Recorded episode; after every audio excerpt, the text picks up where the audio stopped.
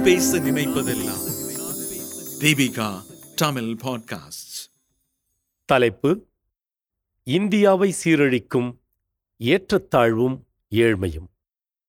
எழுதியவர் சுரேஷ் பால். ஒரு அமெரிக்க டாலர் என்பது இந்திய எழுபத்தி நான்கு ரூபாய்களுக்கு சமம். இரண்டு டாலர்கள் என்றால் ஏறக்குறைய நூற்றி ஐம்பது ரூபாய்கள். இது என்ன திடீரென அமெரிக்க டாலர் கணக்கு என்கிறீர்களா? விஷயம் இருக்கின்றது. தினசரி ஒரு நபரால் இரண்டு டாலர் அல்லது நூற்றி ஐம்பது டாலர்கள் சம்பாதிக்க முடியாத செலவழிக்க முடியாத நிலையில் இருப்பவர்களை நாம் வறுமை கோட்டுக்கு கீழ் உள்ளவர்கள் என்று கூறுகின்றோம். சமீபத்திய ஆய்வுகளின்படி இந்தியாவில் இவ்வாறு வறுமை கோட்டுக்கு கீழே இருப்பவர்களின் எண்ணிக்கை சுமார் முப்பத்தி ஆறு கோடி. இந்தியா ஏழ்மையான நாடா? இந்தியாவின் பெரும் பணக்காரர்களில் ஒருவரான சென்ற ஆண்டு தினசரி வருமானம் ஆயிரம் கோடி ரூபாய்கள். நூற்றி ஐம்பது ரூபாய் எங்கே? ஆயிரம் கோடி ரூபாய் எங்கே? எவ்வளவு பெரிய ஏற்றத்தாழ்வு? பணமும் இருக்கின்றது அதே சமயம் மிக கடுமையான வறுமையும் நிலவுகின்றது. இந்தியா வளர்ச்சி அடைந்த நாடுதான். ஆனால் அந்த வளர்ச்சியானது எல்லோருக்குமானதாக இல்லை என்பதுதான் கசப்பான உண்மை. இரண்டாயிரத்தி பத்தொன்பதில் நம்மை தொற்றிய கோவிட் பத்தொன்பது அதைத் தொடர்ந்து ஏற்பட்ட பொது முடக்கம் இந்தியாவின் பொருளாதாரத்தையே முடக்கி போட்டுவிட்டது. பல கோடி மக்கள் தங்கள் வாழ்வாதாரங்களை இழந்தார்கள். பல லட்சக்கணக்கானோருக்கு வேலை பறிப்போனது தேசிய உற்பத்தி விகிதமும் சரிந்தது.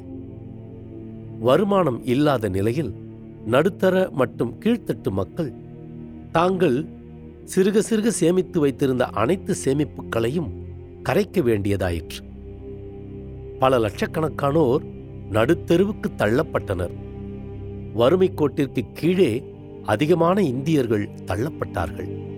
ஆனால் இது இந்தியாவின் ஒரு பக்கம்தான்.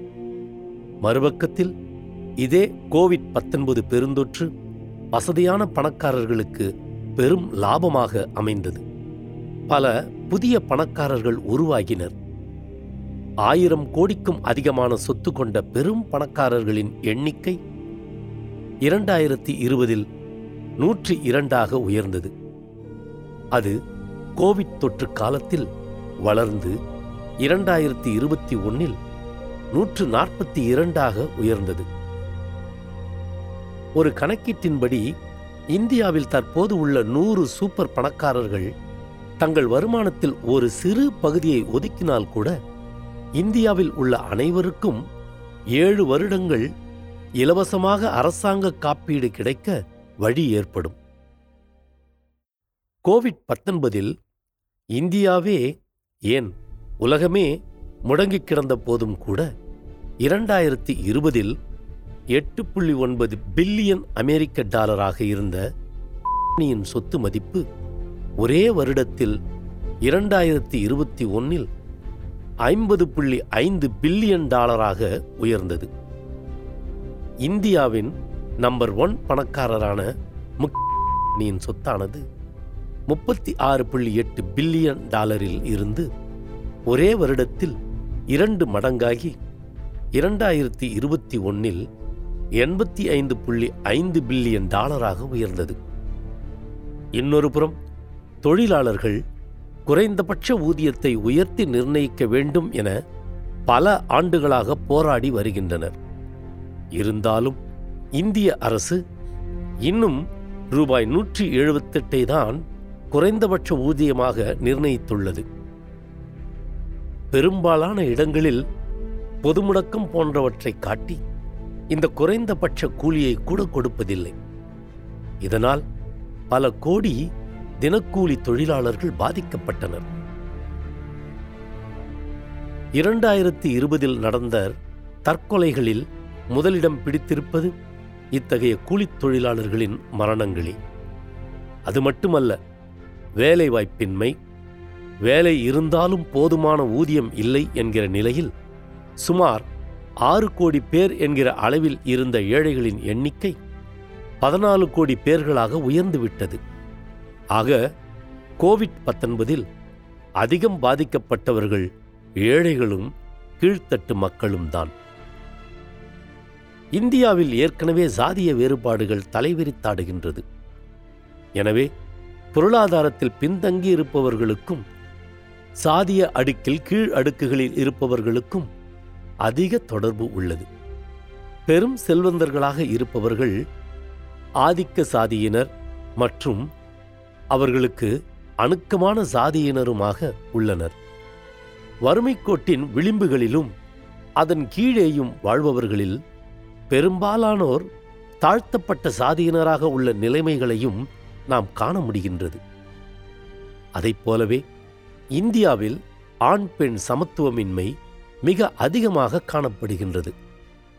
இதன் விளைவாக பொருளாதார பலமில்லாதவர்களாக பல்வேறு விதமான வன்முறைகளுக்கு ஆளாகிறவர்களாக பெண்கள் இருந்து வருகின்றனர். ஏழைகளிலும் ஏழைகளாக இருப்பவர்கள் இந்தியாவில் பெண்களே. இவர்கள் தவிர சமூகத்தின் விளிம்பு நிலை மனிதர்கள் அனைவருமே பொருளாதாரத்தில் மிகவும் பின்தங்கியே உள்ளனர். வல்லரசு கனவு காண்பதெல்லாம் சரிதான். ஆனால் உலக நாடுகளின் பார்வையில் இந்தியா இன்னமும் மிக ஏழ்மை நிலவும் நாடாகவும் மோசமான ஏற்றத்தாழ்வுகள் நிலவும் நாடுகளில் ஒன்றாகவும் காணப்படுகின்றது. தகவல் தொழில்நுட்பத்தில் அறிவியலில் தொழில்துறையில் நாம் சாதித்திருக்கும் பல விஷயங்கள் நமது பொருளாதாரச் சூழலால் அடிபட்டு போய்விடுகின்றன. அண்மை கால இந்தியாவின் பொருளாதார கொள்கையானது மிகப்பெரிய காப்பரேட்டுகளின் நலனுக்காக இயங்கி வருகின்றது. இதன் விளைவாக இந்தியாவில் பணக்காரர்களும் தனியார் நிறுவனங்களும் மிக பெரிதாக வளர்கின்றனர். முன்பு குறிப்பிட்ட புள்ளி விவரங்களின்படி அவர்களின் லாபமானது பல நூறு மடங்கு அதிகரித்துக் கொண்டே போகின்றது. மறுபடியும் ஏழைகளின் எண்ணிக்கையும் அதிகரித்துக் கொண்டே போகின்றது. பணக்காரர்களின் நலன்களை பாதுகாக்கும் பொருட்டு அவர்களின் சொத்து வரியை கூட ரத்து செய்துவிட்டது இந்திய அரசு. மாறாக பொதுமக்கள் மேல் மறைமுக வரிகளை திணிப்பதன் மூலம் அரசின் வருவாயை பெருக்கிக் கொள்கிறது. இதன் விளைவாக பொருட்களின் விலைகள் மிக அதிகமாகி உள்ளன. ஏற்கனவே வருவாய் குறைவால் வருவாய் இல்லாமல் துன்புறும் மக்கள் இன்னும் அதிகமான ஏழ்மைக்குள் தள்ளப்படுகின்றனர். இந்திய அரசும் தேசிய உற்பத்தி குறைவதால் அதன் நலத்திட்டங்களுக்கு ஒதுக்கும் தொகைகளை குறைத்து வருகின்றது. இதன் மூலம் பயனடைந்து வரும் பெரும்பாலான பயனாளர்களுக்கு வாய்ப்பு மறுக்கப்படுகின்றது. பொது சுகாதாரத்தை எடுத்துக்கொண்டால் இந்தியா அதற்காக ஒதுக்கும் தொகை மிகவும் குறைவு. இதன் காரணமாக பல்லாயிரக்கணக்கான ஆரம்ப சுகாதார நிலையங்கள் செயல்படாமல் கிடக்கின்றன. ஏழை எளிய மக்கள் இத்தகைய சேவைகள் இல்லாததால் தனியார் மருத்துவமனைகளை நாட வேண்டியுள்ளது.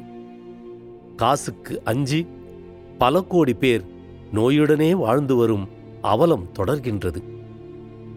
போதிய சத்துணவு இன்மை மருத்துவ கவனிப்பு இன்மை போன்ற பல நீண்ட கால விளைவுகளை ஏற்படுத்துகின்றன. இதற்கு அடிப்படை பொருளாதார ஏற்றத்தாழ்வுதான். வளர்ச்சி காரணிகளில் ஒன்றான கல்வியை எடுத்துக்கொண்டாலும் இதே நிலைதான். இரண்டாயிரத்தி பதினாலு தொடங்கி இரண்டாயிரத்து பத்தொன்பது வரை வெறும் மூன்று சதவிகிதமே தேசிய வருவாயில் இருந்து கல்விக்கு ஒதுக்கப்படுகின்றது. அனைவருக்கும் கல்வி எனும் கொள்கை இருந்தாலும் அனைத்து குழந்தைகளும் கல்வி கற்கக்கூடிய சூழல் இந்தியாவில் இன்னமும் ஏற்படவில்லை. இன்றைய மக்கள் தொகையில் வெறும் ஏழு புள்ளி ஒன்பது சதவிகித பேரே பட்டப்படிப்பு முடித்துள்ளனர். தற்போது பள்ளிகளும் கல்லூரிகளும் ஆன்லைன் வகுப்புகளை நடத்துகின்றன. ஆனால் இந்த டிஜிட்டல் தொழில்நுட்ப கல்வி முறைக்குள் பெரும்பாலான கிராமம் மற்றும் ஏழை மாணாக்கர்கள் வர முடியவில்லை. இதனால் கடந்த இரு ஆண்டுகளில் தங்கள் படிப்பை நிறுத்தியவர்கள் பல லட்சக்கணக்கானோர். இவற்றில் அதிகம் பாதிக்கப்படுவது பெண் குழந்தைகளே. கடந்த இரு ஆண்டுகளில் முன் எப்போதையும் விட மிக அதிகமான அளவில் குழந்தை திருமணங்கள் இந்தியாவில் நடந்தேறியுள்ளன.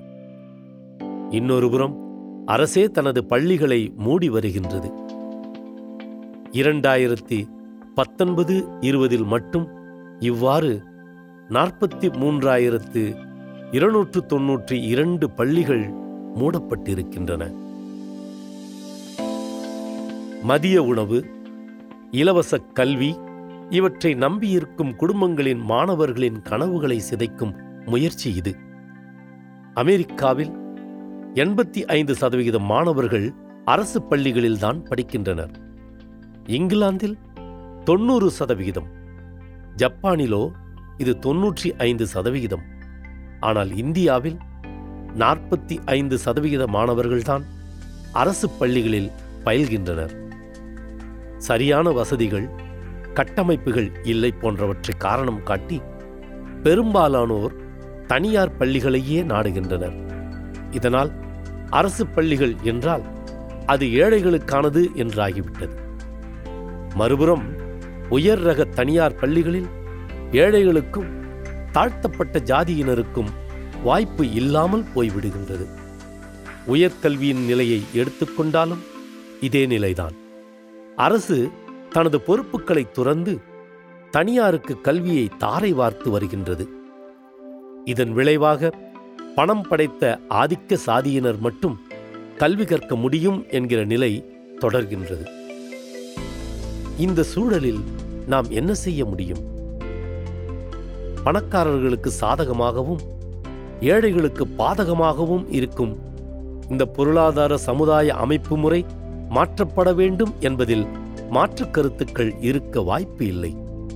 இருப்பினும் உடனடியாக இந்த அரசியல் பொருளாதார கட்டமைப்பிற்கு உள்ளேயே கூட சில விஷயங்களை செய்து நிலைமைகளை ஓரளவுக்கு மாற்ற முடியும். உதாரணமாக தொழில்துறையை ஊக்குவித்தல் என்கின்ற பெயரில் தொழில் அதிபர்களுக்கு அதிக வரி சலுகைகள் கொடுக்கப்படுகின்றன. ஒரு பெரும் தொழில் நிறுவனம் கடனில் மூழ்கினால் அரசு உதவிக்கரம் நீட்டி நஷ்டத்தில் இயங்கும் ஒரு நிறுவனத்தை வாங்கிக் கொள்கிறது. அல்லது அவர்களின் வங்கிக் கடனை தள்ளுபடி செய்கின்றது. ஆனால் இத்தகைய செலவுகளை ஈடுகட்ட ஏழை மற்றும் மத்திய தர வர்க்கத்தினர் மீது ஏராளமான மறைமுக வரிகளை விதிக்கின்றது.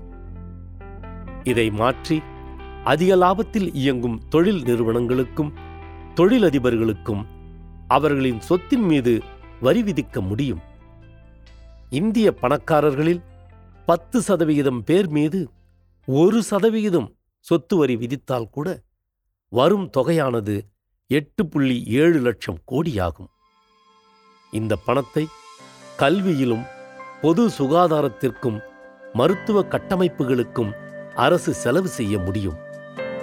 இந்த வரி விதிப்பு சதவிகிதத்தை சிறிது உயர்த்தினால் கூட இந்தியாவின் வளர்ச்சிப் பணிகள் பலவற்றிற்கு இந்திய அரசு செலவிட முடியும். இந்தியாவில் இன்று பல கோடி பேருக்கு சமூக பாதுகாப்பு என்பது கிடையாது. அதை அரசு உறுதி செய்ய வேண்டும். வேலையே இல்லை என்றாலும் வாழ்வதற்கான அடிப்படை உத்தரவாதத்தை அரசு தர வேண்டும். இதையொட்டி தொழிலாளர் நலன்கள் பாதுகாக்கப்படும் சட்டங்கள் இயற்றப்பட்டு செயல்படுத்தப்பட வேண்டும். மறைமுக வரிகளை குறைப்பது மற்றும் நீக்குவதன் மூலம் பொருட்களின் விலையை கட்டுக்குள் வைக்க முடியும். மிகவும் அடிப்படையாக சமூக நீதி நிலைநிறுத்தப்பட வேண்டும். சமூக நீதி என்பது அனைவருக்கும் சமமான வாய்ப்புகளும் வசதிகளும் கிடைப்பதுதான். சாதி காரணமாக மதம் காரணமாக பாலினம் மற்றும் மொழி காரணமாக வாய்ப்புகள் மறுக்கப்படக்கூடாது. இந்தியா போன்ற ஏற்றத்தாழ்வு மிக்க சமுதாயத்தில் எல்லோரும் ஒன்று அல்ல. எனவே இந்த ஏற்றத்தாழ்வுகளை கணக்கில் எடுத்துக்கொண்டேதான் திட்டங்கள் தீட்டப்பட வேண்டும். உலகத்திலேயே பெரிய சிலை எங்கள் நாட்டில்தான் உள்ளது என்று பெருமை எடுத்துக்கொள்வதை விடுத்து உலகிலேயே இங்கேதான் மக்கள் அனைவரும் சம வாய்ப்புகள் பெற்று மகிழ்ச்சியாக வாழ்கின்றார்கள் என்கிற நிலை நோக்கி நகர்வோம். நன்றி.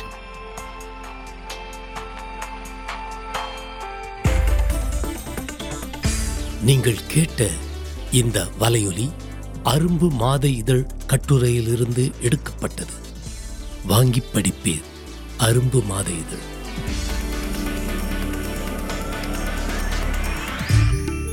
இந்த வலையொலியை தயாரித்து வழங்குவது தீபிகா ஊடக மையம் இணைந்து வழங்குவது அரும்பு பதிப்பகம் மற்றும் தொன்போஸ்கோ கல்லூரி சென்னை. குரல் வடிவம் ஏடி சாண்டோ. ஒலி வடிவமைப்பு வின்ஸ்டன். மீண்டும் மீண்டும் கேட்கத் தூண்டும். நான் பேச நினைப்பதெல்லாம் தீபிகா தமிழ் பாட்காஸ்ட் வாரம் இருமுறை சந்திப்போம். சிந்திக்க